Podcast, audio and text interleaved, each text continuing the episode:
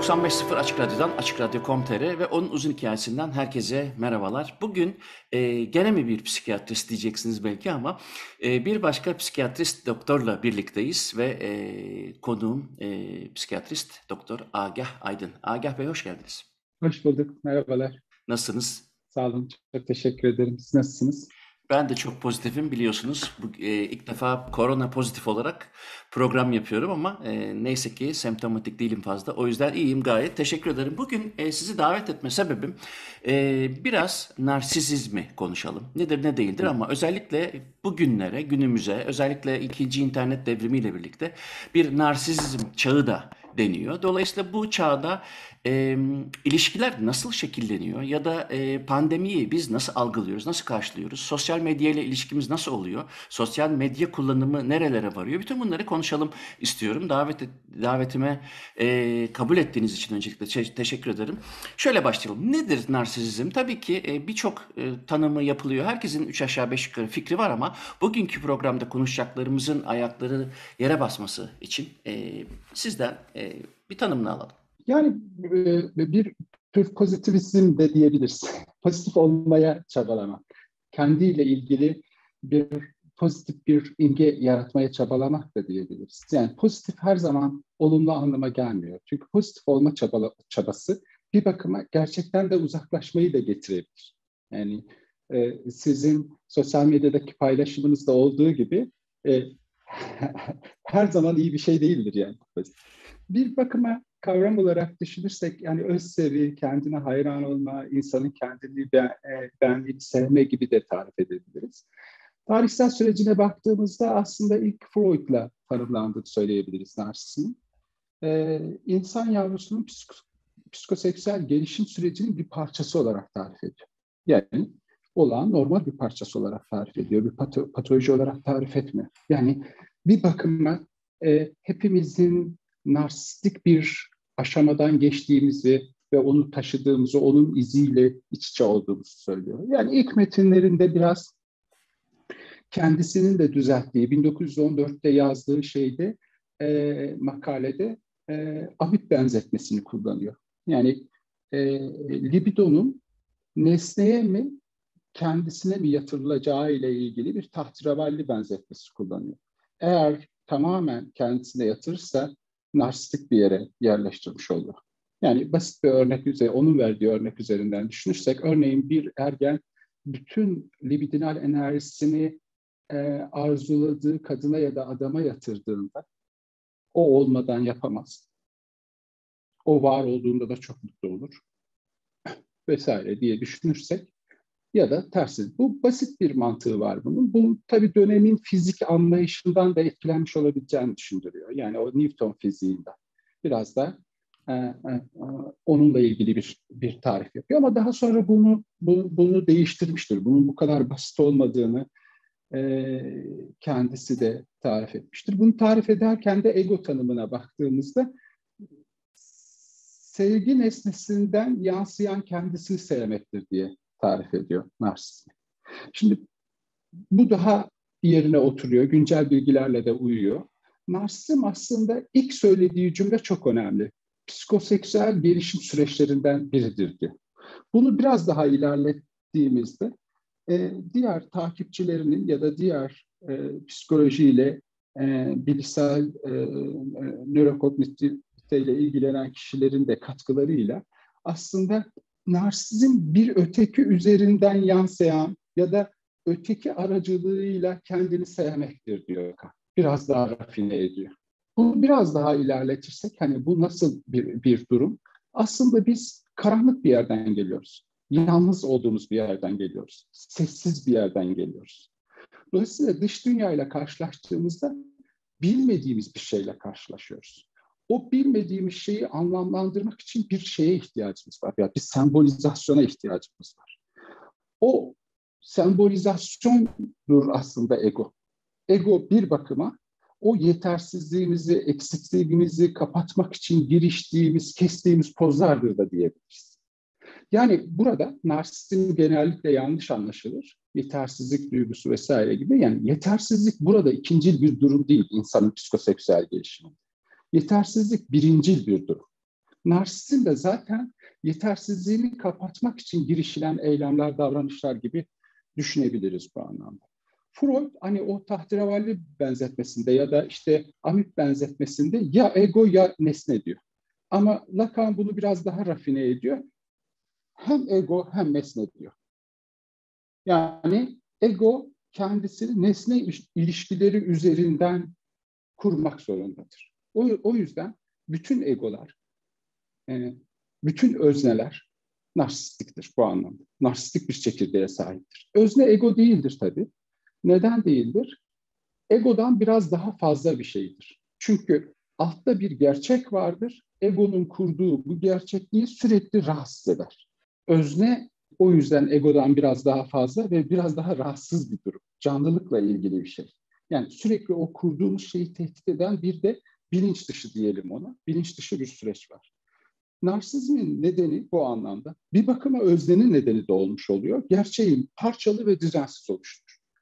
O parçalı ve düzensiz gerçekliği bir bakıma karşılaştığımız ötekiler üzerinden bir makyaj yapmak, bir poz kesmek, bir e, bir hale, bir yola koymak diyebiliriz. Bir bakıma gerçekten kaçma biçimimiz de diyebiliriz. Ama bunu bir patoloji gibi algılamamalıyız. Yani bu gerçekten kaçma biçimimiz aslında bizim kendimizi kurma biçimimiz olarak da düşünülebilir. O yüzden Freud'un ilk cümlesi çok önemli. Psikoseksüel gelişim süreçlerinin bir parçası. Bunu nasıl tarif ediyor? Bunu e, indirgersek, bu bir radyo programı olduğuna göre biraz indirgemeye ihtiyaç var. Özdeşimle ilişkilendiriyor. Yani özdeşimi de nasıl indirgeyebiliriz? Gene onun kelimelerini kullanırım. Tükürerek ve yutarak yapıyoruz. Teknik kavramlarla söylersek, identifikasyon yani özdeşim, içe alım, inkorporasyon, içe atım, introjeksiyon, içselleştirme, internalizasyon. Yani işimize gelenleri yutuyoruz, işimize gelmeyenleri dışarıda bırakıyoruz. Daha sonra yazdığı makalelerde bunu biraz daha rafine etti. Yansıtma ve içe atarak, yani introjeksiyon yaparak, tükürerek ve yutarak ego kendisini oluşturmuş oluyor. Aslında dilin de temeli bu ya. Tükerek, tükürerek ve yutarak. Bilgisayarın dilinde olduğu gibi bir ve sıfır. İşimize gelenler ve gelmeyenler. Ama burada bir kavramı da eklemek gerekiyor. Özdeşim basitçe bir taklit değildir. İçimize aldıklarımızı asimile edip kendimize de mal ederiz. Ben sizden bir şey dinliyorum. Ee, e, e, bir ritim dinliyorum. Bir söz duyuyorum. Onu alıp kendime de mal ederim, dönüştürürüm. Ego da böyle oluşuyor zaten. Hı. Narsizmi sanırım böyle tarif edebiliriz. Belki biraz daha ilerletirsek, egonun niteliği aslında bir anlamda terk edilmiş nesnelerin tortusudur diyebiliriz. Freud'a ve Lacan'a atıf yaparak. Yani kabul edilmiş ya da terk edilmiş nesnelerin tarihini içerir aslında ego. Özneyi onu kapsayan bir şey olarak söyledik. Aslında biz kişisel tarihimizin ürünüyüz de diyebiliriz. Basite indirgersek. Ama yaşadıklarımız değil. Buradaki asimilasyon sözcüğü çok önemli. Niye kardeşler birbirinden farklı? Hepimiz dışarıdan alıp yuttuklarımızı farklı farklı biçimde asimile ediyoruz. Ego kişisel tarihimizin tortusudur diyebiliriz. Narsizm de bunun çekirdeğidir aslında. Ee, yani bir başka tarif yaparsak, ego bu parçalanmışlık, kayıplara karşı, yani dış dünyadaki düzensiz gerçeğe karşı bir savunmadır da diyebiliriz. Öznenin kuruluşu aslında içinde bir boşluk barındıran, bir eksiklik barındıran, bir yetersizlik barındıran ve o yetersizliği kapatma girişimidir. Narsizmi sanırım... Hı hı.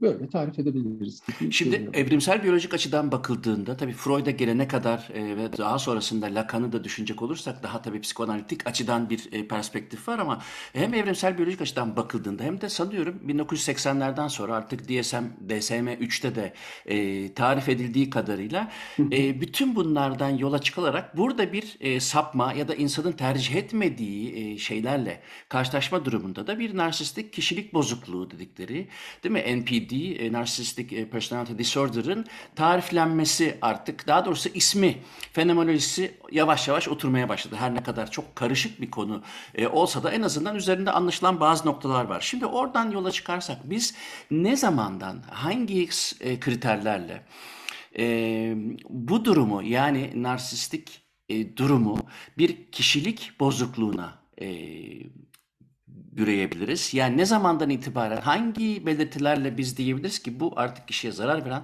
topluma ya da işte etrafına zarar veren, e, dolayısıyla rahatsız edici bir bozukluk olarak karşımıza çıkar? Bunun kriteri, ölçütü nedir mesela? Yani bunu tartışmak çok zor. Buna karar vermek çok zor, hı-hı, benim durduğum yerden.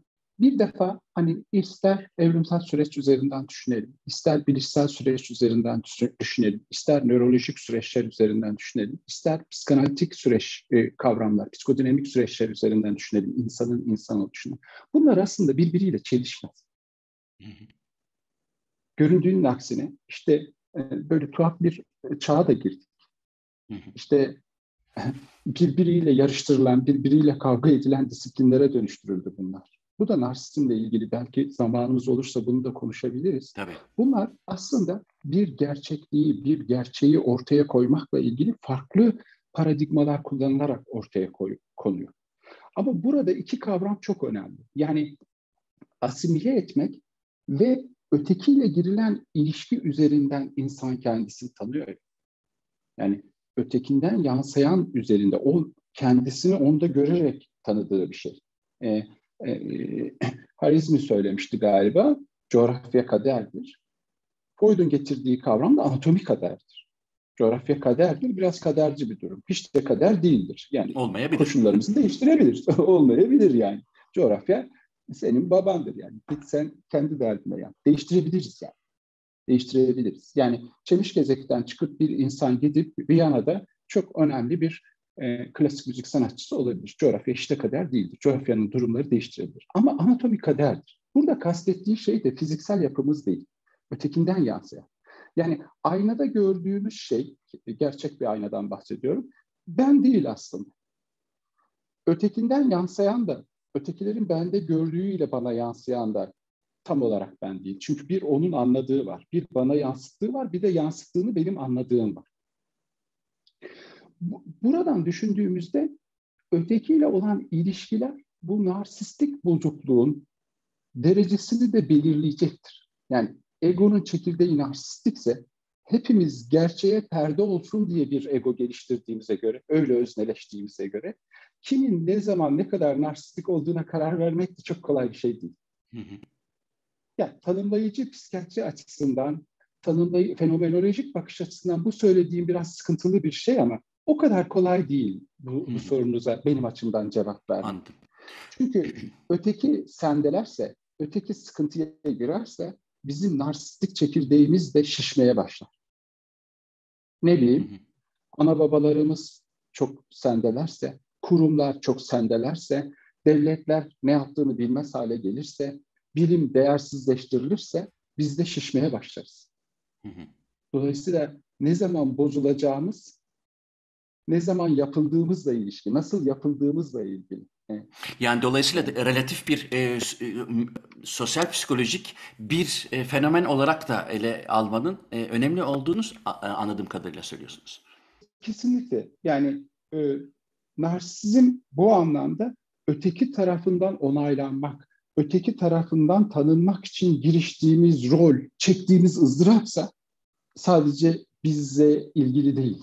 Yani dışarısıyla da ilgili bir yanı var. Yani burada disiplinler arası e, kavramlara, bilgilere de ihtiyacımız var yani. Sosyologların ürettiği bilgiye de ihtiyacımız var. Tek başına psikologların, psikiyatristlerin e, başa çıkabileceği bir durum değil bu. Öyle. Hı hı.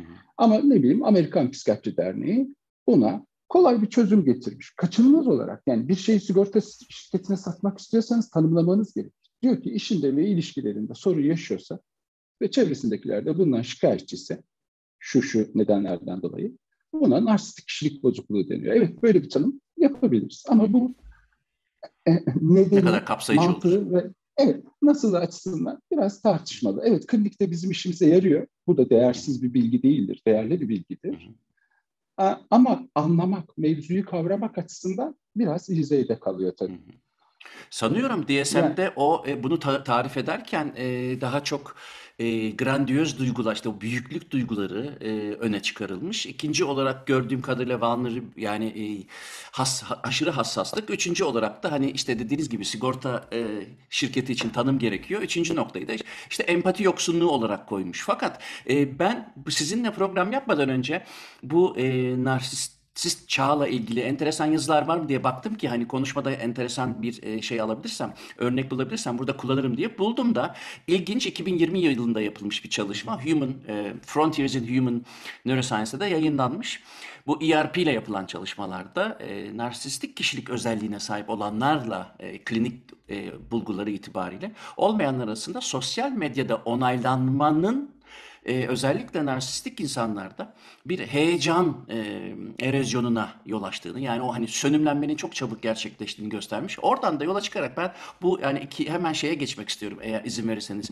Ee, sosyal medyanın bütün bu anlattığımız şimdi özetlediğiniz e, kadarıyla e, bu fenomenin e, sosyal medyayla ilişkideki korkunç ilişkisi var insanın artık. E, belki de önümüzdeki yıllarda daha da çok yazılacak. Hala da şu anda bile çok yazılıyor. Bu ilişkinin sağlıksızlığı ya da aşırı e, kötü kullanımı diyelim. Fakat bu fenomenle olan e, ilişkisi bağlamında sosyal medyanın narsizmle e, bağını nasıl kurarız? Nasıl kurmalıyız? Neye yol açmaktadır? Sanırım en direkt bile değil, direkt bir ilişki kurulabilir gibi geliyor bana. Hani burada öznenin çekirdeğindeki ego, narsistik bir egoysa, e, narsistik ego nedir? Utandırmayan, suçlamayan, o onu olduğu gibi kabul eden bakışları arar. E, ancak onlarla bakışarak kırılgan ve yata, yalancı bütünlüğünü kurar. Yani gerçeğe perdeyi ancak böyle oluşturabiliriz. Hepimiz kendi mahallemizde dolaşmamızın nedeni budur. Birbirimizi anlayan insanlarla görüşmemizin nedeni budur. Yani ego aynı zamanda kırılgan bir yapıdır. Burada sosyal medyanın başlangıçtaki çıkışını biraz farklı bir yere koyuyorum ben. Hı hı. Sosyal medya, narsistik öznenin bir seçimi değildi bana göre. Sosyal medya, ötekini kaybeden, onaylayan, anlayan, e, bu dünyadaki düzensizliği, bedenindeki organik düzensizliği, bunu bir anlama, bir sabitliğe ulaştırmaya çalışan öznenin sanayi devrimiyle birlikte, iş yaşamı ve koşullarla birlikte yalnızlaşmasının sonucunda sosyal medyada bir anlamda ihtiyaç olarak doğdu. Yani aslında sosyal medya ya hepimizin girmesi, ki bazıları temkinli olarak girdi, çok eleştirel baktılar. Sonra hepsinin girdiğini gördük. O eleştirel bakanların bile ee, işte YouTube sayfaları, Twitter'lar, Facebook sayfaları, canlı yayınlar falan.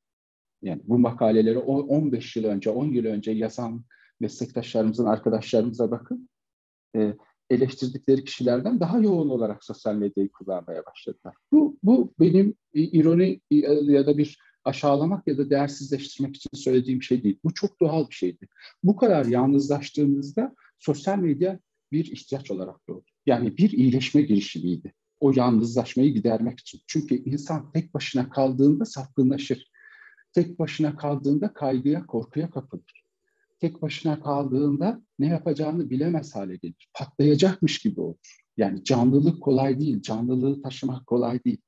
Bunu öldürecek bir gerçeğe, sembole ihtiyaç var. Dolayısıyla bu açıdan baktığımızda başlangıçtaki bu iyileşme girişimini yöneticiler, şirketler, devletler kötüye kullanmaya başladı.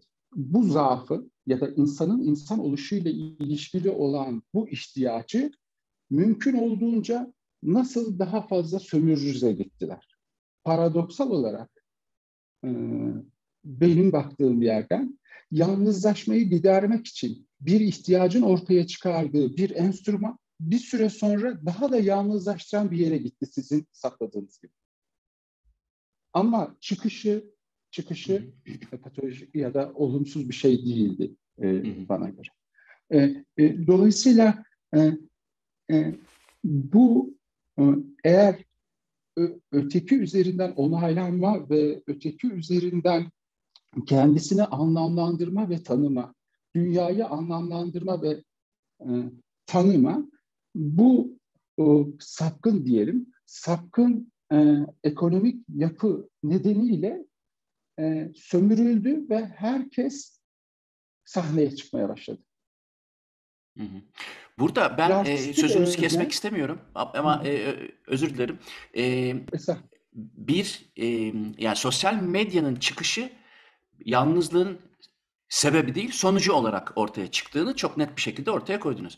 Fakat sonrasındaki evriminde, çıkışındaki e, manifestoya diyelim, son derece neredeyse karşı çıkan bir hale de büründü gibi geldi. E, yani sözlerinizi oraya doğru e, yönlendirmek istemezdim ama e, bunu İçimde tutamadım. E, katılır mısınız? Yok, kesinlikle çok net bir şekilde rafine ettiniz. Tam da bunu söylemeye çalışıyordum lafı uzatırken. Teşekkür ederim. Estağfurullah. Buraya yönlendirince, şimdi eğer en dibine indirirsek, narsizm ya da narsistik öznenin dramı ötekilerle girdiği ilişkide bu yetersizliğini gidermek olduğu için, ne bileyim, pato- patolojik düzeyde nasıl göreceğiz bunu? Çok kırılgandır. Onu aynalamadığınızda, onu onaylamadığınızda, tanımadığınızda ya da ötekiler iyi bir şey yaptığında mesela buna katlanamaz. Kıskanır, haset eder, yapamadığı için utanır. Ya onunla e, e, eş olmaya çalışır ya da onu değersizleştirir. İkili ilişkilerinde nasıl görürüz bunu? Onu tukaka yapar. Ya sen zaten beş para etmez kadının biriydin. İşte filan gibi onu aynalamadığında ya da başka birini bulma, bulmaya girişir. Ama şimdi burada bu yönlendirme neye e, götürdü? Çünkü narsistik özne ötekini eğer e, çok dipteyse, çok ağırsa ötekini seyredemez. Ötekini dinleyemez. Çünkü sürekli kendisinin var, parlak, muhteşem, haşmet mahlukları olduğunu göstermeye ihtiyaç duyuyor. Ne yapsın? Bir ızdırap içinde. Bu söylediğiniz etkiler neye yol açtı? Eee Herkesin sahneye çıktığı, kimsenin seyirci olmadığı bir yere götürdü. Hı hı. Seyircisiz tiyatrolarda sahneye çıkmak, herkesin seyircisiz tiyatrolarda ölümü beklediği, beklediği bir drama götürdü. Ruhsal sıkıntıları, depresyonu, anksiyeteyi arttırdı. Çünkü iste, siz istediğiniz kadar şovunuzu yapın, temaşa yoksa, İşte burada da patolojinin derecesini belirtiriz. Ötekinden tebaşanın yokluğuna, aynalamasına, katlanabilme düzeyine göre narsistik patoloji belirlenir. Eğer buna ikimiz beş dakika katlanıyorsak, bu bir düzeydir. Bir başka arkadaşımız bir dakika dayanabilir. Bir başka arkadaşımız yüzünü çevirmesine bile dayanamayabilir. Aramızdaki fark da bu kadar küçük aslında. Ama buna hiçbirimiz sonsuz, süresiz katlanamayız. Şimdi hepimiz bir bakıma narsistik patolojinin tuzağına düşmüş olduk. Çünkü seyircisiz tiyatrolarda şov yapıyoruz. Ya şimdi ömrünü müziğe vermiş. Ömrünü müziğin dinamiklerine vermiş. İşte siz bana dediniz ki mesela programdan önce müzik hakkında da konuşa, konuşalım. Ya şimdi ben ne konuşayım? yirmi yılını bu işe vermiş bir adama ben ne anlatayım? Tamam, bir şeyler söyleyebilirim tabii. Hayatım benim de insanın psikodinamiği seslerle, görüntülerle falan ilişkisine gitmiş. İşte narsistik özne burada ben de biliyorum'a gidiyor. Ya bir dinle, ben yani yirmi sene ne kadar, yirmi sene mi uğraşacağım yani şimdi bir şey söyleyebilmek için. Dolayısıyla söylediğiniz gibi başlangıçta bir onarıcı olan şey bana göre bir drama dönüştü. Ee, ve bu dram giderek derinleşiyor. Şimdi orada e, söylediklerinizle paralel olarak ben bir şey fark etmiştim. Onu e, araştırdım. Acaba araştıran da var mı? Benim gibi kafayı takmış. Şimdi seyircisiz tiyatrolar çok güzel bir analoji oldu. Ben çok güzel bir benzetme oldu bence. Çünkü hakikaten yani herkesin narsist olduğu yerde de narsizmin tadı kalmadı gibi şeyler, bu kıvamda şeyler okuyorum, yeni makaleler.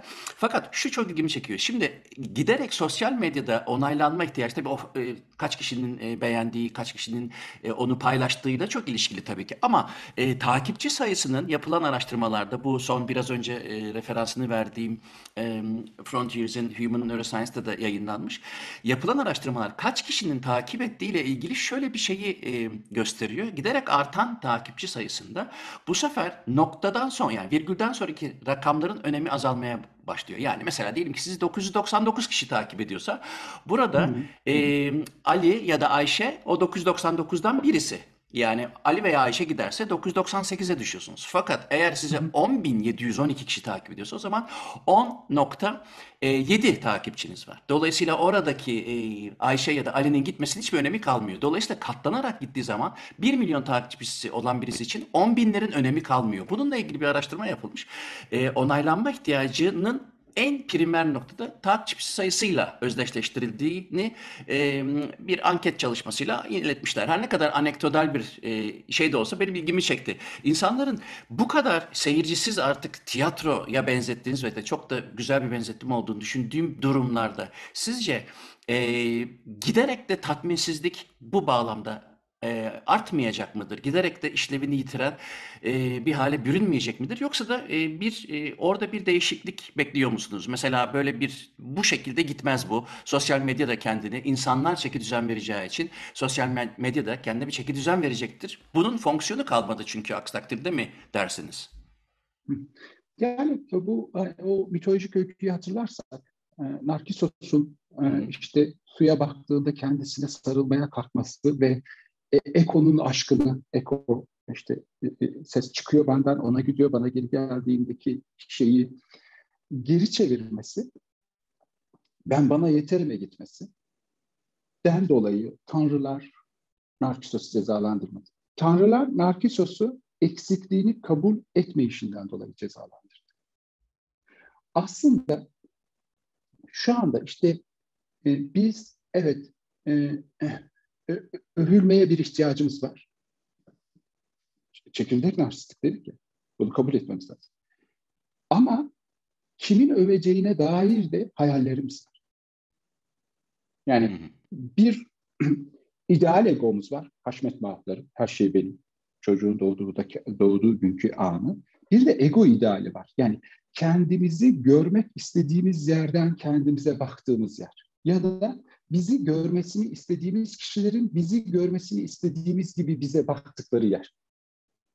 Tanrılara ihtiyacımız var.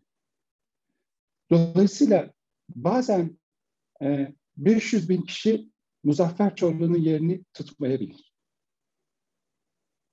Yani hepimiz kendi kişisel tarihimize bağlı olarak fantazimizde kurduğumuz belli kişilerle, belli tanrılarla e, düşüp kalkarız. Tanrılar cezalandırdı onu, ona sarılırken boğulmasına neden oldu. Bunu nerede görüyoruz? Bunu aslında e, biraz indirgeyerek söylersek e, narsistik diktatörlerin dramında görürüz. Hı hı. Yani e, halk diktatöre e, İnanmazsa halka bir şey olmaz. Ama diktatör halka inanmazsa ölür. Yani bu biz Tanrı'ya inanmazsak ne olur? Tanrı bize inanmazsa ne olur diye bir şey. Eğer çok ileri giderseniz gidelim. Ötekinin aynasından vazgeçerseniz, ben bana yeterim derseniz Narkisos gibi alaşağı ederler. Hı hı. Yani kuruluşu gereği öznenin nedeni neydi? Yetersizliği, eksikliği, çaresizliği, zayıflığı kapatma girişimiydi. Öteki de buna malzeme oluyordu. Narsistliğin dramı da burada. Yani narsistlik yetersizlik duygusunu kapatmak için ötekini kullanır. İşte bu nasıl olur? Narsistlik gazeteciler, narsistlik yöneticiler, narsistlik sanatçıların artmasına neden olur. Ama onların bütün yapıp ettikleri kendilerini aynalayabilmek, kendilerinin var olduğunu, kendilerinin ne muhteşem olduğunu görmek için bizi kullanmalarıdır. Ama bunun bir sınırı var. Hı hı. Burada Tanrı halk olmuş olur. Tanrı takipçileriniz olmuş olur. Sanıldığın aksine sinemada e, yöneten, belirleyen sahnedekiler değildir, seyircidir.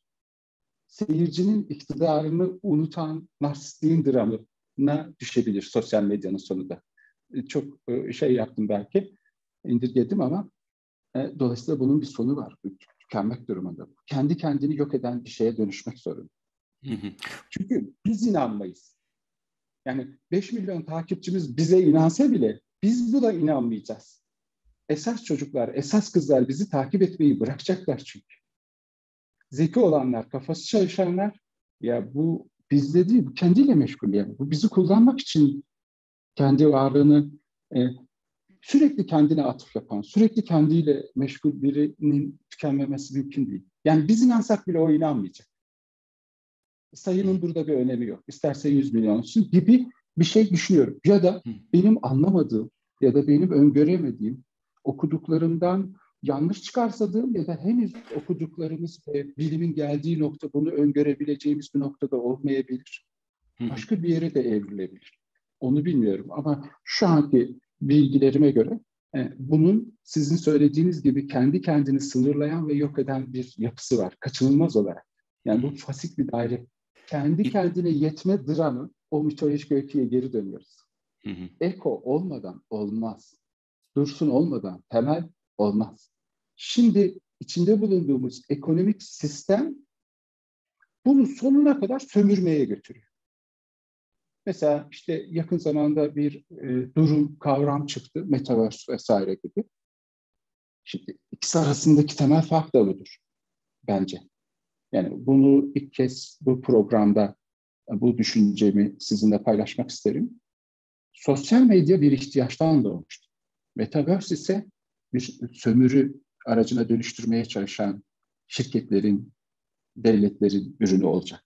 Dolayısıyla sanıldığı gibi öyle çok popüler, çok muhteşem bir şey olmayabilir. Halk bunu yemeyebilir yani. Çünkü bu patolojiyi arttıran bir yere götüreceği için. Yani başlangıçtaki o neydi? İşte Facebook'un çıkışı, işte filan üniversitedeki filan gencin birbirleriyle haberleşebilmek için kurduğu bir şeydi.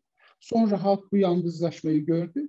Birbirinden uzaklaştı. Uzun mesailer, mesailer, uzun mesafeleri giderebilmek için, birbirleriyle haberleşebilmek için Facebook'a itibar ettiler. Sonra Facebook'un taklitleri çıktı. Twitter'lar, şunlar bunlar farklı biçimlerde. Tamam, eyvallah. Sizin söylediğiniz riskleri taşımakla birlikte bir yere kadar geldi. Ama bundan sonrası ihtiyaç mı, sömürü mü? Emin değiliz. Hı hı. Yani insanın ihtiyacı olan şey nesneye sahip olmak değil. Sahip olduğu nesne üzerinden ötekindeki görünümünü gör. Ötekinden çok uzaklaşırsanız mevcut bilgilerimiz bunun bir karşılığının olmadığını gösteriyor. Yani bu bülbülü altın kafese koymaya benzer. Ne olacak ki? Bir sonuç getirmeyebilir. Çöküş getirebilir yani bu. Ama nasıl bir çöküş bilmiyorum. Belki daha sair zamanda ya da daha teknik e, e, tartıştığımız bir e, programda da karşılıklı konuşabiliriz ya da kendi muhabbetlerimizde de konuşabiliriz. Yani bu programın sınırları biraz bunu ele alabileceğimiz. Çok fazla teknik detaya girmemiz gerektirdiği için beni bağışlayın. Yani teknik oraya. detaya e, bu program itibariyle girmeyelim ama tekrar yeni bir e, programda özellikle detaylarını ben çok merakla çok ve zevkle konuşurum. Çok önemli Afak... bir sorunla karşı karşıyayız beraber ya da hepimizin tartışması gereken Hı-hı. Elbette. Bir, bir şey. Şöyle yapalım, bir müzik arası verelim. E, müzik arasından sonra ben e, bu konunun tam etrafında dolanmaya devam etmek istiyorum. Çünkü özellikle ilişkileri nasıl etkilediği hem narsisizmin hem de bu bahsettiğiniz insan özelliğinden ötürü ilişkili. Fakat sosyal medyanın işte ihtiyaçtan doğan ama sömürüye çok açık ve artık sömürülmeye de e, gani gani başlandığı e, konulara döneriz. İsterseniz Tina Turner'dan e, You're Simply the Best'i dinleyelim. Sonra devam ederiz. Evet.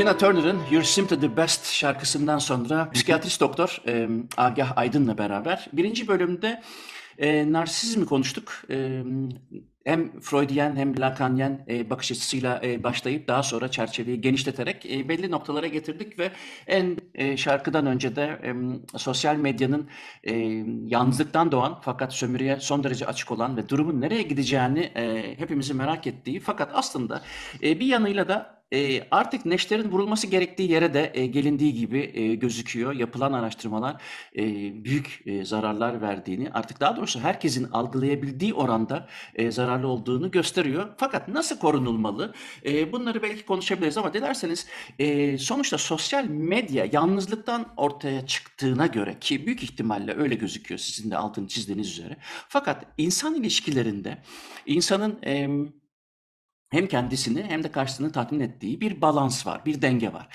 Fakat bu insan ilişkilerinde dengenin bozulduğu, kendi lehine insanın dengeyi bozmak istediği, dolayısıyla bir kişilik bozukluğuna tekabül eden bu narsistik durumda hem sosyal medya çok iyi kullanılıyor ama bir de öte yandan sosyal medya e, bildiğimiz o e, ten tene teması, göz göze teması da ister istemez biraz ötelediği, azalttığı için başka türlü indirekt zararlara da sahip. İnsan ilişkisinde bakacak olursak, tüm bu anlattıklarımı da kapsayacak şekilde e, narsizmi, insanı, egoyu ve de ilişkileri nasıl e, tarif ederiz demeyelim ama e, nasıl bir üçgene oturtabiliriz?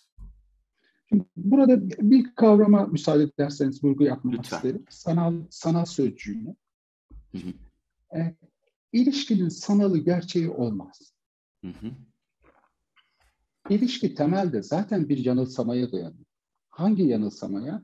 Bedenin ve dünyanın düzensizliğini kapatmak için ötekinden gelenlerle kurduğumuz bir yanılsamaya. Öznenin kuruluşu bu. Dolayısıyla bu yanılsama yaratan şey nedir? Ötekinin gözünde gördüğümüzdür. Dildir, sembolik alana giriştir. Dil bir teknolojidir mesela. Nasıl bir teknolojidir? İşte bu kapsayıcılığından dolayı bir teknolojidir. Bu resim de olabilir. Bu e, attığınız bir Twitter tweet de olabilir. E, e, Facebook'a yazdığınız bir şey, Instagram'a koyduğunuz e, sembolik anlamı olan bir resim, bir müzik olabilir.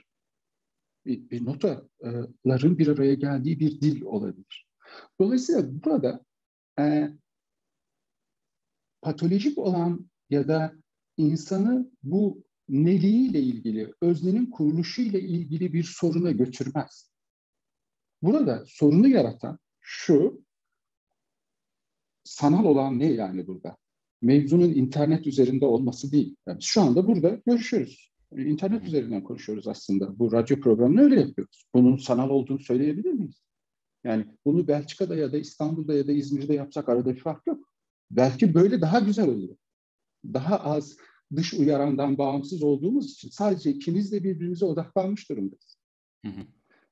Dolayısıyla bu gerçek bir ilişki. Buradaki sanal olan şey işte o takipçilerin, beğenilerin, şunların, bunların ötekinin yerine geçmesi için e, yaratılan bir nesneleştirme yani. Yani o bir milyon kişi bir nesneye dönüyor. Gerçek bir Muzaffer'e, gerçek bir Agah olmaktan çıkıyor. Nesne olarak görmezseniz o iletişimin sanat, sanal olduğunu söyleyemeyiz. Dolayısıyla hepimiz için aynı şeyi söyleyemeyiz. Bazıları sosyal medyadan gerçek ilişkiler kuruyor. Bazıları kurmuyor. Ama gördüğümüz kadarıyla seyircisiz tiyatrolar, tiyatroda ölümü bekleyenler, yani işte şu marka araba alıp, şurada ev alıp, şu kadar işte şey yaptım, şunu yaptım, bunu yaptım, şöyle malım var, şöyle bilgim var üzerinden ötekilerini kullanıyor. Narsizm burada önemli. Yani narsistik kendi ihtiyaçlarına, yani kendisinin onaylanma ve tanınma ihtiyaçları için ötekini kullanır. Yoksa narsistik bir özdeşleşme kurar aslında. Şu ya da bu oranda küçük de olsa bir sevgi de vardır. Ama orada evin içinde olan ilişkide de narsistik onu nesneleştiriyor. Yani orada da sanal bir durum var. Orada ilişkiyi narsistik partneri kuruyor. Kendisi kurmuyor yani. Hı hı. Sosyal medyada da aynı durum söz konusu. Yani ilişkiyi takip eden kuruyor, sen kurmuyorsun. O yüzden sanal den bahsedebiliriz burada. Yani e, mevzu burada kullanılan dil değil.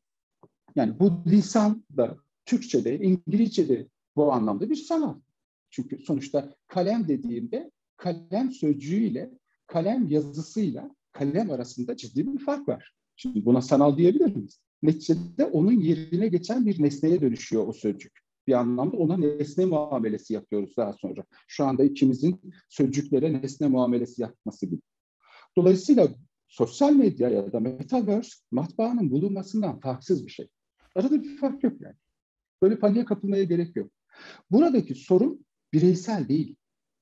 Sorunu e, iktidarlar, tanrılar, güçlü olanlar, devletler bireye indirgiyor.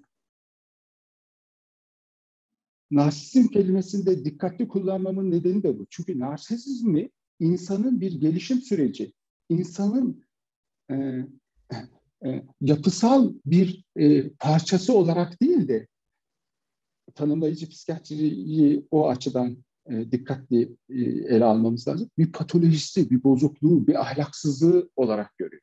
Şeytana uymak olarak görüyor. İblisin e, şeyine girdiğimiz diyen bir ortaçağ ke- keşişliğinden farksız bir durum. Hayır, öyle kullanamayız narsizmi. Narsizm insani bir durumdur. İnsanın yapısıyla ilgili bir şeydir. İnsanı böyle iyi, kötü falan diye sınıflayamayız. O odur diye düşünmemiz gerekiyor. Şimdi buradaki e, temel sorun da bu sanal sözcüğünü nasıl yorumlayacağız? Sanaldan bahsedemeyiz yani. Buradaki sorun bireye indirgeyen, bireyi suçlu hissettiren bir yere götürüyorlar ya. Siz kendinizi kaybettiniz, kitap okumuyorsunuz, işte ne diyeyim, e, bilime değer vermiyorsunuz, gece gündüz sosyal medyadasınız. Siz ahlaksızsınız. Din bu ya. Bütün muktedirler nasıl döndürüyorlar dikkat ederseniz şeyi. Buna da bilim, e, bilimciler de buna çanak tutunca zaten dram orada geldi. Dram bilimcilerin, aklı erenlerin bu tuzağı görmemesiyle ilgili. Mevzu sosyal medya değil. Hı hı. O zaman toplumsal bir sorunla karşı karşıyayız. Biz bu saldırıyla bireysel olarak çok fazla direnemeyiz buna. Toplumsal olarak bu saldırı üzerinde ancak e, e, Bir buradaki bağımsız olabilir. Değişkeni atlamamak lazım tabii. Yani sosyal medya kullanı, günde on saat sosyal medyada vakit geçiren birisine bunları dersek e, hakikaten dinden dogmatik olur ama e, sosyal medya olmasaydı o on saatin kaç saati kitap okuyacaktı ya da kaç saati kitap okumayı da şimdi kutsallaştırmak istemiyorum. Yani ya, ya, o örneği vermek o yüzden istemiyorum ama sosyal medya olmasaydı o on saati nasıl değerlendirecek diye de eleyemeyiz. Yani dolayısıyla e, ben size katılıyorum. E, hakikaten de e, sosyal medya yani çıktı da o yüzden benim... entelektüel faaliyetler düştü diye bir e, durum çok ters bir bakış açısı zaten. Şu an benim yaptığım, bugün yaptığım, belki de yapacağım en kıymetli şey sizinle yaptığım konuşma benim için. Siz bir şey söylüyorsunuz, ben size cevap veriyorum. Ben bir şey söylüyorum, siz bana cevap veriyorsunuz. Derinlik yakalıyoruz, düşünüyoruz. Gerçek bir ilişki kuruyoruz. Birbirimizden kaygı duyuyoruz. Birbirimizi seviyoruz ya da utanıyoruz. Evet. Bir duygu alışverişi var, bilgi alışverişi var. Buradaki sor, sor, sorun bunu sömürmeye kalkan şirketler, bunu sömürmeye kalkan e, devletler, dikkatimizi çalanlar, bizi bombardıman içinde tutuyorlar. Yani bir anlamda dikkatimiz çalınmış oluyor. Yoksa ama hocam bir saniye, özür dilerim. Şimdi bunu evet. nasıl bundan nasıl kurtulacağız? Mesela ben şimdi bu e, radyo programının tekrarı yayınlanacak. İşte ben kendi YouTube kanalımda şu anda bunu sıradan alttan üstten bir yerlerden reklam olduğu zaman bu artık kaçınılmaz bir şekilde benim de ister istemez çanak tutmuş olduğum bir sonuca geliyor. Yani yaşadığımız çağda bundan kurtulmanın ya da en azından samimi derecede, samimi bir şekilde ilişki kurmanın e, yolu yöntemi ne? Benim kafamın karıştığı nokta orası. Yani ya... İşte... Suçluluğa götürüyor dikkat ederseniz yani. Evet götürüyor. Beni yani hissettiriyor. Bu bu bu bireysel bir sorun değil. Önce buna karşı çıkmamız gerekiyor. Hı hı. Sende problem var diyor. Ya sende problem var. Sen yasayı çökert. İnsanın patoloji ne demektir? Patoloji psikodinamik anlamda iyiliş yasağını reddetmektir. Babayı reddetmektir. Dış dünyayı reddetmektir. Deliririz yani o zaman. Riskli de olsa şunu da söyleyebiliriz. Toplumsal olarak toplum ne zaman delirir? Toplumsal sözleşmeyi reddettiğimiz. bizim ortak kararlarımız var. Toplumsal sözleşme ödemi. Yani mutlak özgürlük yoktur. Özgürlük beraber aldığımız kararlara uyduğumuzda ancak e, ele alabileceğimiz bir konu. Ben kendi istediğim her şeyi yaparım. Herkesin her söylediği, öyle bir şeyden bahsetmiyoruz. Birlikte yaşıyorsak beraber karar verdiğimiz toplumsal sözleşmeye uymak durumundasınız. Şimdi toplumsal sözleşme sürekli ihlal ediliyor devletler ve şirketler tarafından.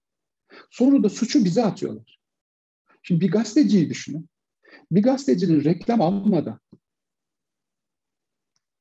e, sosyal medyayı kullanmadan, YouTube'u kullanmadan hayatını idame ettirmesinin imkansız olduğu bir hale geldik. Artık gazetecilere maaş vermiyor gazeteler. Bilim insanları, bilimciler. Şimdi bu açıdan baktığımızda bunu bireysel bir sorun olarak ele almanın riskine vurgu yapmak istedim ben. Şimdi sistemi böyle kurduğunuzda kaçınılmaz olarak oradaki bilgi üretimi de sekteye uğramış oluyor. Sanatçılar, bilim insanları, bilimciler e, bilgi üretemez hale geliyorlar. Onun karşısına e, başka bir şeyi getirip koymuş olduğunuzda darmaduman olmuş oluyoruz. Yani e, eleştirel akıl ortadan kalkmış oluyor. Dolayısıyla burada sorun ne bizde, ne sosyal medyada, ne de internette. Sorun e, e, yönetim sistemleriyle ilgili. Sorun sosyal yaşamı düzenleyen iktidarlarla, muktedirlerle ilgili bir şeyle karşı karşıyayız. Yani burada nasıl ki Türkçe bir teknolojidir, İngilizce bir teknolojidir. O gerçeğe perde oluşturmak için geliştirildi değil, oraya çok girmeyelim, hani uzayacak orası. Twitter'da bir teknolojidir. Neyin teknolojisidir? Sembolizasyonun simgesel bir şeydir. Mesela müziğe sapkın bir şey diyebilir miyiz? Müzik bizi hastalandırıyor diyebilir miyiz? Hayır, orada bir sembolizasyon var. O dili bilmeden biliyoruz, bazen de biliyoruz. O anahtar notaları, o akortları filan. Dolayısıyla ben mevzuya bu cepheden bakıyorum. Yani burada kullandığımız dilin, yani Türkçe'yi yaşadığımız sorunların nedeni olarak göstermek ne demekse, İnterneti ve sosyal medyayla yaşadığım sorunların nedeni olarak göstermek aynı anlama gelir bence. O muktedirleri muktedir yapan da e, sonuçta hani birinci bölümde çok güzel e, anlattınız orayı. E, sonuçta kişi o kendisini takip eden insanları tanrısallaştırıp dolayısıyla Tanrı'nın da e, onayını almış oluyor e, bir şekilde. Fakat o muktedirleri de muktedir yapan, tanrıları da ya tiranları da tiran yapan sonuçta karşı taraf değil mi? Dolayısıyla e, yani hırsızın hiç mi suçu yok gibi bir soru olacak ama e, biz insanlar e, işte toplumsal sözleşmeden örnek verdiniz e, yerinde idi o çok. Çünkü gerçekten de toplumsal sözleşme ikimiz de uyduğumuz sürece ikimizin de özgürlüğünden bahsedilebilecek, tamam. Fakat o toplumsal sözleşmenin aksayan yanları ya da aksamamasına rağmen sonradan değiştirilip yani e, insanların kazıklandığı noktalarda bunu yapan kişilerin cezalandırılması da sonuçta e, o takipçilerin ya da işte insanların, sübjetlerin sorumluluğunda. E, olmuyor, evet. Yapmıyorlar genelde. Onu neye bağlayacağız? Her insanda yani, öyle olma isteğinden mi kaynaklanıyor? Ya burada e, tabii ki sosyoloji ya da felsefeye ya da diğer alanlara çok bulaşmak istemem. Yani bilgim sınırlı orada. Çok disiplinler arası bir bilgi üretmeye ihtiyaç var burada.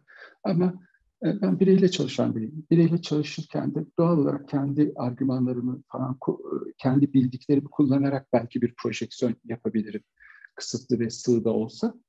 Yani insanın bu düzensizliğe, bu gerçeğin bu düzü anlamsızlığına ve parçalanmışlığına karşı geliştirdiği şeye biz kişilik diyoruz. O kişilik de nasıldır? İşte her şeyi ben bilirim diye şişmiş bir narsistik ego, narsistik kişilik de diyebiliriz. Megalomanyak yani. Bir başkası nasıl bir şey geliştirir? İşte borderline spektrumda örgütlenmesi olan biri e, ne olursa olsun öteki olsunlar. Ötekine ulaşamadığında yüz tane çağrı bırakır telefon. Bir başkası da o ötekiyle, kendi kişisel tarihindeki ötekiyle girdiği ilişki bağlamında baba yoktur. Herkese ve her şeye karşı ben der. Paranoyandır ama. Kendi babasını yaratmaya çalışır. Şimdi bütün kurumları, bütün kurulu düzenleri bilimin, sanatın ürettiği her şeyi değersizleştirdiğinizde baba ölmüş olur. O zaman da hepimiz kendi sahnemizi kurmaya başlarız. Yani bu bir, eğer toplumsal düzeyde bunu söyleyebilirsek, bu bir sistem sorunu olmuş olur. Yani ötekinin, babanın e, sapkınlığıyla başa çıkmamız çok zordur bireysel düzeyde. Çünkü hepimiz kendi bildiğimizi okuruz. Kimisi aşı karşıtı olur, kimisi aşı taraftarı olur. Ya neye göre aşı karşıtı olur? Ya da neye göre aşı taraftarı olur? Ben hala e, e, tıp doktoruyum ben. E, bir iki yerde de e, yarım da bıraksam ihtisasım da oldu. E, e, üstüne psikiyatri ihtisası yaptım. yirmi yıldır bu işle uğraşıyorum. Mesela ben enfeksiyon hastalıkları, mikrobiyoloji uzmanları, biyologlar, aşıyla ilgili konuşmadan konuşamıyorum mesela. Aptal gibi hissediyorum. Mesela herkes aşıyla ilgili her şeyi biliyor. Mesela ben bilmiyorum. Bu benim cahilliğimle ilgili olabilir. Korkaklığımla ilgili olabilir. Ama bir ihtimal daha var. Evet, birilerine güvenmek zorundayız. Yani sanatçılara, tecrübeye, bilgiye, toplumsal olarak oluşturduğumuz kurumlara güvenmek zorundayız. Bu kurumların çökmesi kaçınılmaz olarak bizim narsistik çekirdeğimizin şişmesine neden oluyor. Çünkü bizim gerçeğe karşı direnebilmemiz, ölüme karşı direnebilmemiz, bir anlamda ölene kadar bununla başa çıkabilmemiz için bir şey üretmemiz gerekiyor. Yani pandemiyi üzerinden düşünürsek şöyle yorumlayabiliriz bunu. Ee, bu gerçeğin neliğiyle ilgili bir şey, anlamlandıramamakla ilgili bir şey. Yani her canlı ölüme doğrudur. O yüzden psikodinamik anlamda arzu ölümden doğar. Bizim her yaptığımız bu dünyayı anlamlandırmaya çalışmakla ilgilidir. Anlamlandırmak öldürmektir aslında. Yani bu yaşadığımızın anlamı şudur demek, öldürmek aslında. O anlamda, yani soy, soyut anlamda söylüyorum. O, o zaman bütün yapıp ettiklerimiz bu anlamsızlığı anlamlı hale getirecek bir sembol üretme girişimi. Yani bir gerçek var, iyisi ve kötüsü olmayan doğa diyelim, bireysel düzeyde düşünürsek bilinç dışı diyelim, id diyelim, gerçek ona diyelim. Bir de bizim kurduğumuz egomuz, o gerçeğe perde olan e, geliştirdiğimiz bilgi var, öyle diyelim. Ona da kişilik diyelim, ego diyelim. Şimdi gerçek çok başa çıkamayacağımız ve bugüne kadar ürettiğimiz kavramlarla sembolize edemeyeceğimiz bir şeyse dağılırız. Mesela siz programdan iki gün önce e, e, enfeksiyona yakalandınız. Ben de bugün e, e, nezle oldum, grip oldum. Ama rahatız. Diyorum ki giderim test yaptırırım. Bilgi var, dikkat edersen. Pozitif çıkarsa omikrondur, şu şu şu yapılacak derim. Negatif çıkarsa da bu bir griptir. Bilgi var. Rahatlatıyor beni gerçek karşısında. Ama gerçeğe tamamen de hakim değiliz. Bilmediğimiz şeyler de var. O yüzden tartışmaya da açık olmamız gerekiyor.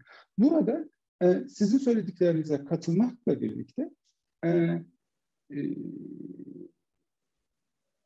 bireyin suçlu hissettirilmesi ve sanal kavramlarının tekrar tekrar tartışılması gerektiğini düşünüyorum.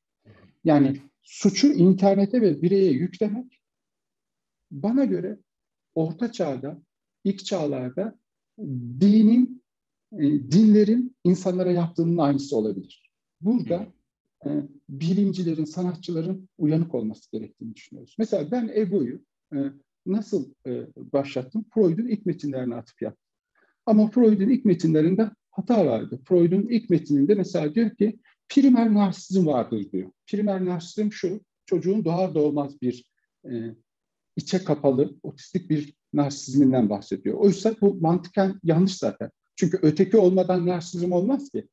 Öteki karşısında gelişen bir şey. O da metnini değiştirdi. Evet, burada takipçileri çeşitli açıklamalar yaptılar. Mesela Melanie Klein, öz, Freud ilk beş yaşa yerleştirdi özneliğin e, özneleşme sürecini, insanın insanlaşma sürecini. Melanie Klein bunu e, ilk altı aya yerleştirdi. Dedi ki bizim doğduğumuz andan itibaren dedi o sesler ve görüntüler çocuğun memeyle ilgili e, giriştiği ilişki bunu belirliyor. İşte ne bileyim şeyi düşünürsek konstitüsyonel dedi, yapısal dedi bunu. Melanie Klein bunu ilk altı aya çekip işte teknik olarak da paranoid şizoid pozisyon dedi. Yani o parçalılığın ve anlamlandıramamanın olduğu bir yer. Sonra ikinci aşamaya da depresif pozisyon dedi. Annesiyle girdiği ilişkide ya bunun bana e, verdikleri de var. Yani hasetten teşekküre, şükrana geçiş. Yani öfke, nefret ve sevgiyi oraya yerleştirdi, özneleşmeyi. Lacan bunu yok ya o kadar ileri değil dedi. on sekiz ay dedi. on sekiz ayda ötekiyle girilen ilişkilerde şu şu olur. Ama burada sizinle de karşılaşmışken e, vaktimiz varsa şöyle bir soru olgunlaştırıp sizin görüşünüzü e, almak isterim. Bilmiyorum var mı? Var var var. Evet. E, şimdi burada korku, kaygı ve fobi üzerinden düşünebiliriz. Korku, beklemediğimiz bir şeyin olması diyebiliriz korkuya. Dolayısıyla şaşırırız, dona kalırız vesaire. Ama kaygı öyle değildir. Kaygı da bir nesneden bahsetmeyiz. Ama aslında, yani somut bir olaydan bahsetmeyiz. Ama aslında bir nesne vardır orada, kişidir kaygı. Yani çocuk neden korkar? Karanlıktan, yalnızlıktan, sessizlikten. Bu da bizi ana karnına götürüyor. Bir anlam. O zaman kaygı bir bakıma karanlıkta duymadığımız sestir. Karanlıkta elimizden tutmayandır bir anlamda. Fobi nedir? Fobi bir anlamda o karanlıkta elimizi tutmayanların, sesini duymadıklarımızın yerine varsayarak bir nesne koymaktır fobi. At fobisi, şimşekten korku. Sembolize etti dikkat edersen. Sağlıklı bir savunma. Yani babanın eksikliğini sembolize edip yerine, yasanın eksikliğini sembolize edip uydurdu. Fobi bu. Sembolik değil aslında yani fobi bu anlamda. Şimdi burada işte bildiğimiz az önce saydığım psikanalistler, Winnicott vesaire, işte Lacan bunu aile evresine koyuyor, görsele koyuyor. İşte Melanie Klein biraz daha biyolojik şeylere gönderme yapıyor. Ama burada şunu düşünmemiz gerekiyor. Başlangıçta ne vardı? Başlangıçta e, ses vardı aslında.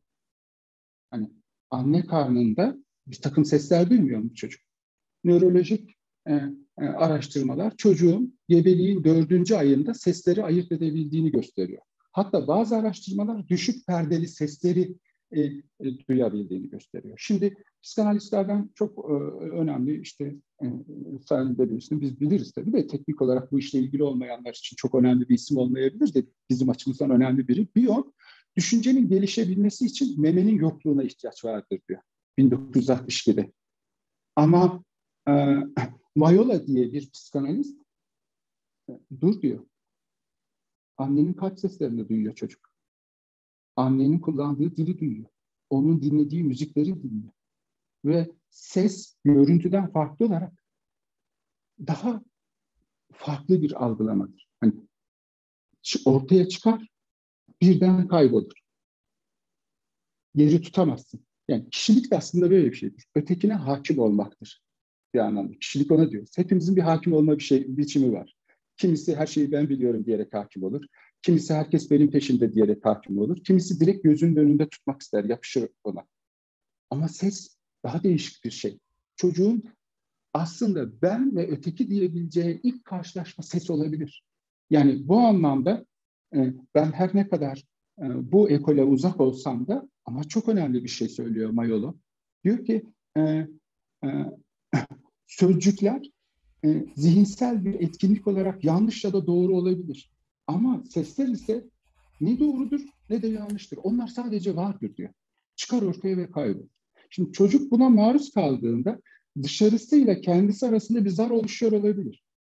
Ee, mesela Gallimani diye bir başka e, psikanalist, o diyor ki bilmediğimiz dildeki şarkılardan zevk almamızın nedeni budur. Yani her insanın anahtar, anne karnında geçirdiği süre içerisinde anahtar e, işte notaları ya da tonal akortlar vardır. Onlara bağlı olarak o zaman müzikal yetenek bir anlamda hepimizin başlangıçta maruz kaldığı bu süreç içerisinde gizlenmiş, bastırılmış olanın ortaya çıkarılması olabilir. Yani başlangıçta görüntü değil, ötekiyle karşılaşma değil. Şimdi e, e, burada e, bir, birini daha ekleyeyim. Didier Anzieu ise buna çok önemli bir şey ekliyor. bin dokuz yüz yetmiş dokuzda diyor ki, ki Didier Anzieu önemli biridir. Devri ben kavramını psikanalize sokmuş kişidir. Ki bu Lacan'ın ve Winnicott'ın işte o ötekinin gözündeki anatomi kaderdir de açıklayan bir şey. Yani ötekinin gözünde gördüğüm ben üzerinden beni kuruyorum ya bedeni bir şey. Böylece dünyayı böyle anlamlı hale getirmiş oluyorum diyor.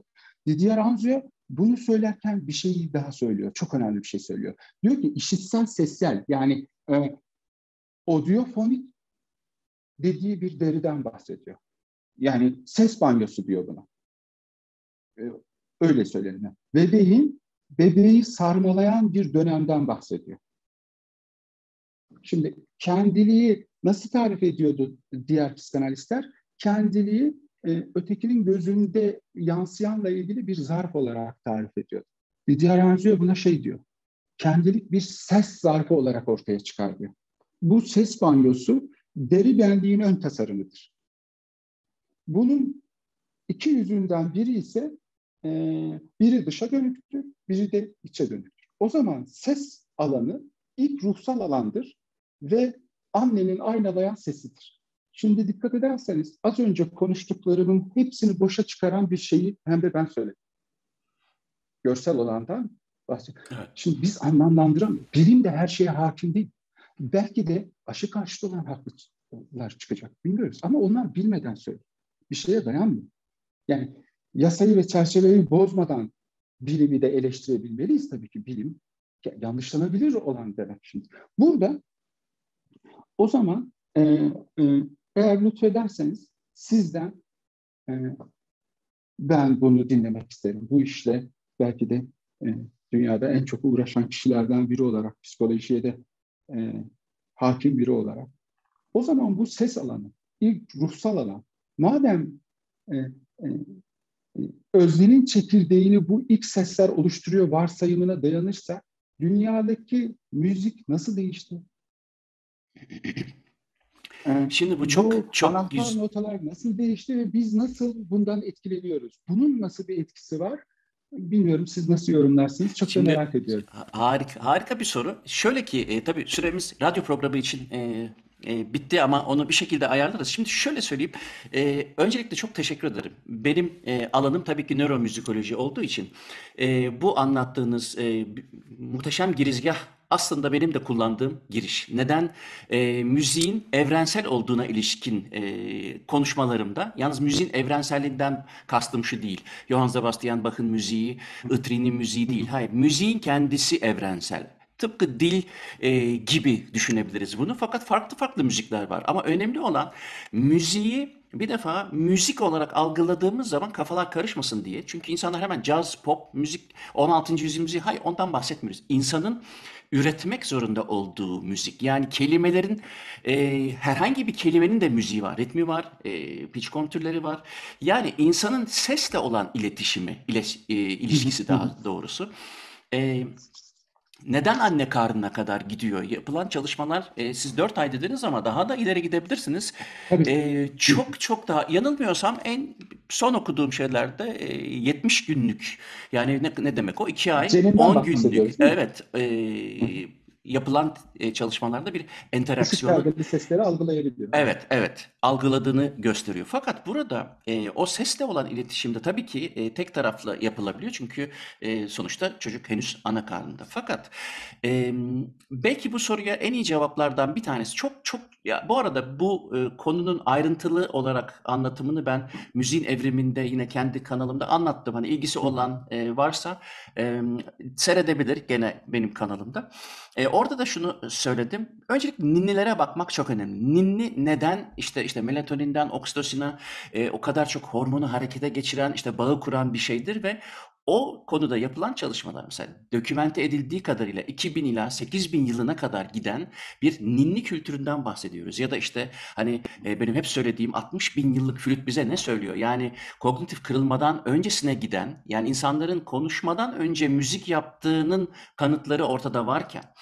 Ee, Tabii, söz öncesi döneme şey yaparsak çocuk konuşmayı öğrenmeden önce bir melodi çıkarabiliyor. Tabii, e, çıkarmaktan öte... E, dört aylık çocuklarda herhangi bir akorun e, üzerinde anlaşılmış, mesela bir e, majör akorun, bir minör akorun e, ya da bir akor progresyonu, diyelim ki piyanoda diyelim ki işte hani standart bir e, kadans çalınıyor. Eğer beklenmedik bir ses gelirse, E R P'lerle ortaya çıkmış ki e, Afrika'nın güneyinden Kuzey Amerika'ya, Asya'dan e, Uzak Doğu'ya kadar çocukların hemen hemen hepsinde, yani anlamlı istatistikler açıdan, istatistiksel açıdan söylüyorum, anlamlı oranda çıkan bir gerçeklik var ki o da hepsi e, uygun olmayan bir akoru tespit edebiliyor. Yani burada hiçbir müzik eğitimi olmasını bırakın, dört aylık çocuklardan bahsediyoruz ve sekiz aylık çocuklarda da, iki yıllık çocuk, iki yaşındaki çocuklarda da çıkıyor bu, ama o kadar erken yaşta da çocuk oradaki ben olsaydım bunu çalmazdım diye belki yorumlayabileceğimiz farklı bir tepki gösterebiliyor. Yani aslında hani fMRI çalışmaları da hep bize şunu anlatıyor. E, müzik kadar beynin çok geniş alanını uyaran e, bir e, enstrüman daha var mı? Bir dil var mı? Çok tartışılır. E, olmadığına e, şahidiz şu anda. Tabii olabilir ama biz onu görmüyoruz. Bizim için müzik dolayısıyla e, insanlık kültürünün bence en primer, en dominant e, iletişim biçimlerinden bir tanesi. Bu dediğim gibi altmış bin yıllık flütler, yüz on bin, yüz yirmi bin yıllık tamtamlar bize E, bir iletişim aracı olarak müziği kullandırmış olabilir ama bu fikir nereden aklımıza geldi? Evet, bu da sizin dediğiniz yere gidiyor. İnsanın daha algılamaya başladığı anda o karanlık şey içerisindeki taktil algılamalarının belki olmadığını varsayarsak, sesle iletişime girdiğinden ötürü e, işitme merkezinin diğer merkezlere göre olan dominasyonunu da eğer hesaba katarsak bunları söylemek mümkün. Ama birkaç dakikada bütün hepsini e, ortaya koymak çok zor. Fakat bununla ilgili olarak e, birlikte bir program yapalım, bir tane daha. E, birbirimizi özlettikten sonra. Çünkü e, bu konunun ben çok önemli olduğunu düşünüyorum. Fakat e, konuyu sizin introdüksiyonda, yani e, girişte bahsettiğiniz noktadan alıp getirirsek aslında e, çok enteresan bir e, psikoanalitik müzikolojiye girmiş oluruz. Bunu da ikimizin en azından tartışılabilir sorular çıkaracağımızı düşünüyorum bu konuda. O yüzden çok teşekkür ederim bu e, bu pas için. Fakat bunu değerlendirmek de istiyorum. Yani burada benim vurgulamak istediğim, çok emin olduğumuz bilgilerde bile ne kadar boşluk var. Hani bırakın disiplinler arası, disiplinin kendi içinde bile, psikanalizin kendi içinde bile başlangıççı nereye koyacağımızla ilgili sese mi koyacağız, görüntüye mi koyacağız, anne karnındaki ilk hikaye mi koyacağız, işte Melanie Klein yaptığı ilk hikaye. Dolayısıyla bunların e, e, yani ayrılığı nereye koyacağız? Özne nerede e, ayrılıyor? O yüzden hani sizin görüşünüzü de e, duymak istedim. Dediğiniz gibi bunu konuşabiliriz tabii. Ama ayrılığı nereye koyarsak koyalım, sürede doldu, bir e, e, şairle bitirelim. E, Paul şairleri çok sever, çok da vurgu yapar. E, e, heykeltıraşlara, e, antropolojiye vesaire. Bir tek müzikten hoşlanmaz. Belki de sembolize edemediği içindir, bilmiyorum. Bildiğim kadarıyla eğer hayat öyküsünü yanlış bilmiyorsam, biyografisini yanlış bilmiyorsam e, hiç konsere falan da gitmemiştir. Çünkü sembolize etmesi zor olan bir şey. Yani belki de orada da narsistik bir çekirdek var. Yani o hakim olamadığı bilgiyi reddetmiyor ama üstünde de durmuyor gibi de düşünüyorum. Ama Freud'a da, Freud'a da haksızlık etmeyelim, çok şey öğretti. Belki de sanat ve bilim tarihinde ona atıf yapmadan bir şey üretmek şu anda neredeyse imkansız, çok kıymetli bir şey. Ben onun e, gösterdiği yolda e, bir şeyle tamamlayayım. Her şey ayrılıkla ilgili. Ayrılığı nereye yerleştireceğimiz teknik bu konu. Belki bir sonraki programda konuşuruz. Şükrü Erbaş şöyle diyor. Ayrılık ne biliyor musun? Ne araya yolların girmesi, ne kapanan kapılar, ne yıldız kayması gecede, ne ceplerde tren tarifesi, ne de turna katarı göklerde. İnsanın içini dökmekten vazgeçmesidir diyor ayrılık. Umarım ne sosyal medya, ne metaverse, ne yaşadığımız çağ birbirimize içimizi dökmekten bizi alıkoymaz. Çünkü insan oluşumuzu, insanlığımızı, özelliğimizi buna borçluyuz. Buna zarar vermez dileğiyle. ben sözlerimi bitirmiş oldum. Çok teşekkür ederim. Harika bir program oldu. Ama Freud ve müzik programı yapmak e, farz oldu. E, bir cevap hakkı doğdu Freud'a. Onun adına ben cevaplarım. Fakat çok güzel bir şiirdi. E, süremiz bittiği için ama Agah Bey dediğim gibi e, mutlaka e, bu konuda bir program daha yaparız. Çok teşekkür ederim katıldığınız için. Evet, ee, evet. Çok şey ben öğrendim. Harika ederim. Mesajlar. Estağfurullah, rica ederim. Ee, bugünkü programda konuğum e, psikiyatrist doktor Agah Aydın'dı. Çok değerli bilgileri e, paylaştı. Çok şey öğrendim. Umarım sizin de hoşunuza gitmiştir. E, daha sonraki programlarda e, Freud'a cevap hakkı tanımak adına tekrar bir araya geleceğimizi umuyorum. Bana ulaşmak adına, e, bana ulaşmak için Muzaffer Çorlu Gmail adresine yazabilirsiniz. Twitter'dan program ayrıntılarını takip edebilirsiniz. Açık Radyo bu programın tekrarını Spotify'a, ben de görüntülü olarak YouTube kanalıma koyacağım. Haftaya görüşürüz. Hepinize günaydın. Hocam çok teşekkürler. Hakikaten yani e, o ben kadar son dakikada ederim. Sordunuz ki o soruyu. Yani ben tam da içimi dökeceğim yeri e, hani böyle hakem elinde düdük var bekler maçı bitirmek için orada sordunuz ama ben e, bununla ilgili e, program yapacağım zaten. Yaptım birkaç tane. E, ama bunu beraber de yapabiliriz isterseniz. E, çok zevkli olur. Evet, tabii ben müzik konusunda çok bir, bir Hayır, şey, o tarafını ben şey, o tarafını ben cevaplarım. Ama psikanalizin müziği anlama, sembolizasyon, evet, değil. Müzik de bir dil neçeli. O anlamda tabii üç beş laf edebilirim. Belki psikanaliz ve müzik e, programı yapabiliriz. Yani bir programda ele alabiliriz. Olabilir. Hem bilgilerimizi tazeleriz hem öğreniriz. Çok da şahane olur.